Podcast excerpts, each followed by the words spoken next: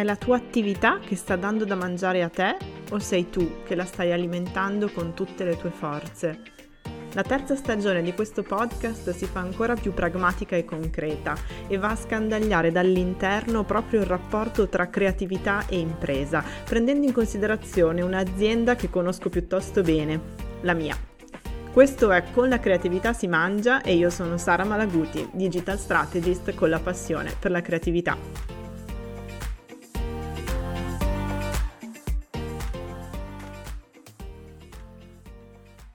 Buongiorno a tutte, buongiorno a tutti. Secondo episodio di questa miniserie dedicata a Metamorfosi 2. E di cosa parliamo oggi? Allora, il titolo parla chiaro, siamo tutti una media company, quindi tutti quanti siamo chiamati sempre più a produrre contenuti. Questo ovviamente lo diciamo da anni, se non decenni, e quello che vogliamo però raccontarvi oggi è come ci organizziamo, all'interno di Vivarium Creative Lab e quindi già qui entriamo un po' nel vivo eh, dell'organizzazione proprio del lavoro. Quindi questa puntata qua sarà in modo particolare dedicata all'organizzazione della redazione, quindi come organizziamo la produzione dei contenuti, come distribuiamo i contenuti nell'ambito appunto della nostra azienda. Premessa, l'azienda si chiama Vivarium Creative Lab e ve lo dico perché appunto magari il brand Vivarium Creative Lab lo trovate solo nelle fatture, banalmente, chi, chi, lo frequenta appunto lo sa, e, ehm, però all'interno appunto c'è tutto il nostro calderone di iniziative, quindi da flowerista, business and play, eh, c'è tutta la parte di Flip Academy, anche di personal brand personali appunto mio e di Marco, eh, abbiamo la new entry della flowerista boutique, insomma questa puntata qua adesso vi racconto per bene, per filo e per segno, perché appunto sono aumentate le iniziative, come le gestiamo a livello di contenuti e perché abbiamo deciso di tenere un'unica redazione con un'unica persona, diciamo che si occupa in maniera trasversale di tutti i contenuti. Non è stata una scelta facile. Allora, quando si hanno pubblici così diversi, perché vi ho detto appunto da un lato serviamo le corporate, quindi le imprese anche grosse, e, e dall'altra invece serviamo eh, con i nostri servizi appunto ehm, di diversa natura, in primis digitali, i privati impiegati, quindi o coloro che stanno, non so, uh, lasciando il proprio lavoro per aprire partita IVA o coloro che hanno appena iniziato, comunque non possono essere paragonati, diciamo, alle grosse aziende, non hanno un ufficio marketing, non hanno un ufficio commerciale, per cui ci rivolgiamo direttamente al cosiddetto retail. Il fatto già di avere due target così diversi implica un tono di voce molto diverso e anche tutta una presentazione dei contenuti uh, diversa. Allo stesso tempo, però, secondo me, un grande errore che si fa è di pensare che nel B2B, quindi quando ci si rivolge al business, dietro non ci siano degli umani, cioè tendenzialmente anche in un, in un, ufficio marketing o commerciale o comunicazione, qualunque tipo di cosa, comunque ci sono dei, degli umani, degli esseri umani. Quindi il fatto di riuscire a portare un po' di comunicazione umana, un po' di empatia anche di là, quindi nel nostro ramo B2B, secondo me è un plus. E il fatto che stiamo facendo una grandissima palestra in questo senso con il nostro ramo B2C, quindi diciamo con Flowerista, che è quello forse che, che conoscete di più, eh, secondo me ci aiuta ecco, a, a tenere un po' eh, viva l'attenzione appunto sulla, sull'empatia e sull'umanità eh, che è, guarda caso, una dote poi anche molto apprezzata nelle aziende e che devo dire, cioè, con mio grande stupore, fa ancora cadere molto dalla sedia,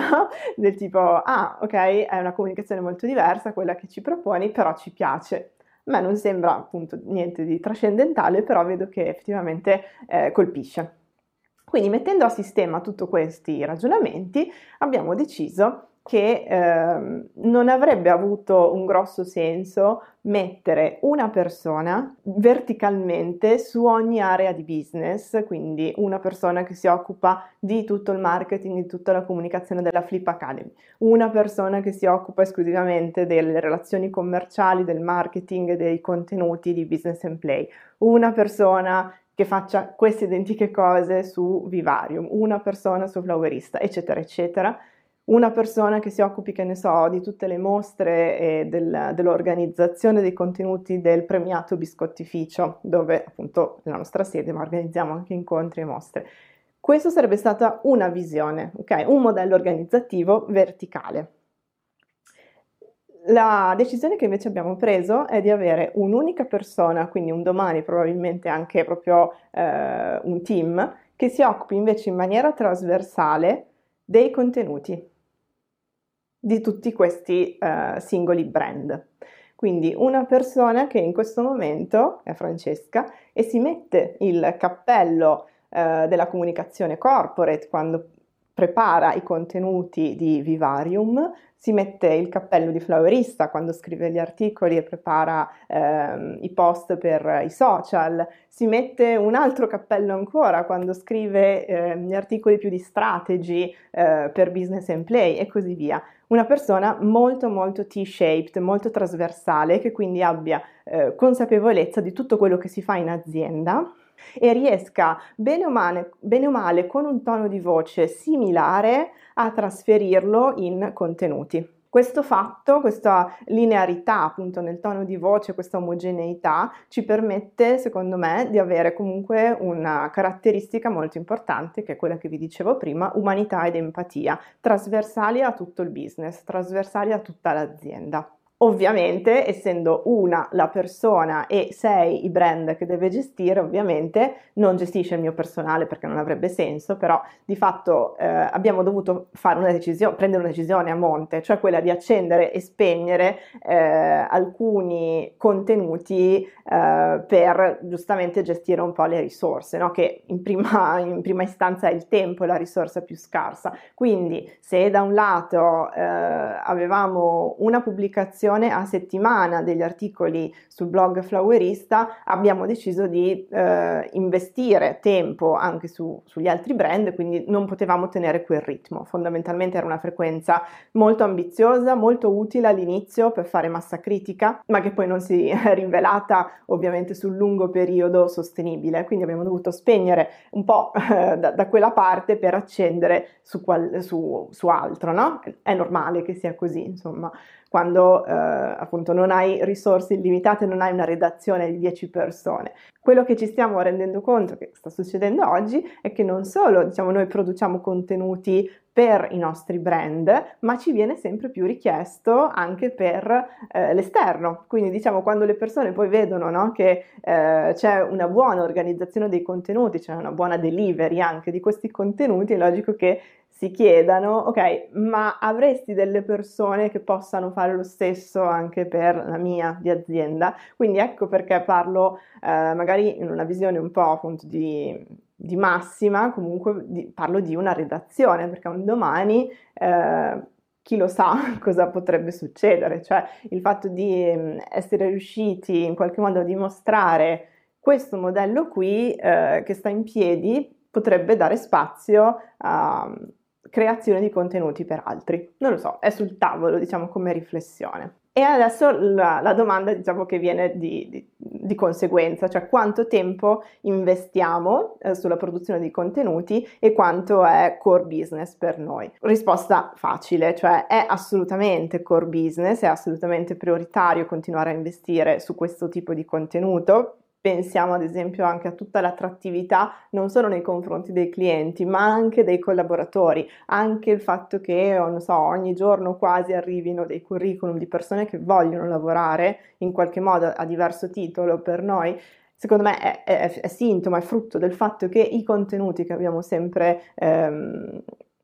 prodotto fossero di altissimo valore. Quindi il brand diventa attrattivo, ripeto, non solo per i clienti, ma anche per i partner o futuri collaboratori ed è quello poi l'asset primario no? su cui ci giochiamo la partita, cioè il capitale umano. Quanto tempo ci dedichiamo? Tantissimo, cioè vi posso dire appunto che è praticamente un lavoro full time, è un lavoro che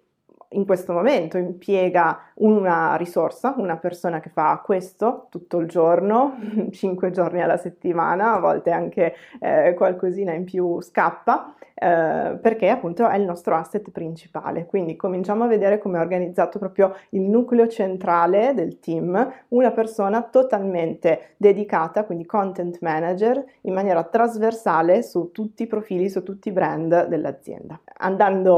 oltre nel nucleo, nel nucleo centrale vi illustrerò poi in un prossimo episodio che abbiamo anche il marketing e la crescita, quindi marketing and growth e poi c'è tutta una parte di customer care e operation, però appunto non voglio anticipare nulla di quello che sarà l'episodio numero 7. L'organizzazione ovviamente prevede che si parta sempre eh, dal marketing plan, quindi è il marketing sostanzialmente che decide eh, quali sono le iniziative dell'anno e da lì deriva poi il piano editoriale, uno per ciascun brand eh, dal piano editoriale del blog, che tendenzialmente è un po' la milestone, quindi eh,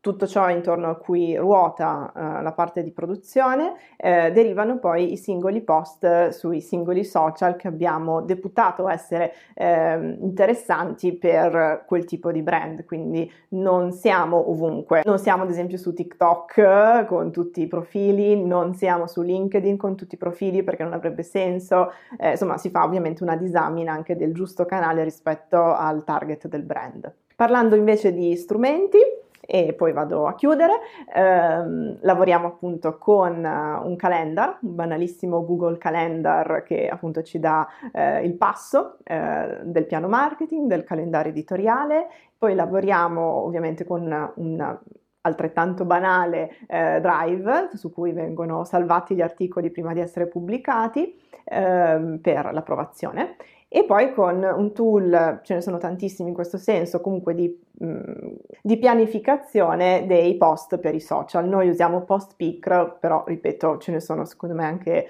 degli altri altrettanto validi come Later,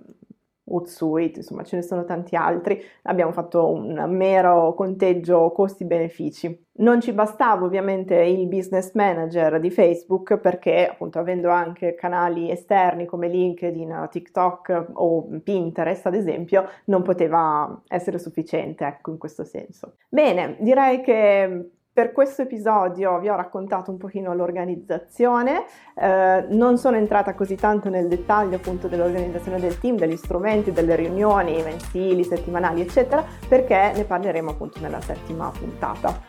Per ora grazie e ci vediamo tra una settimana.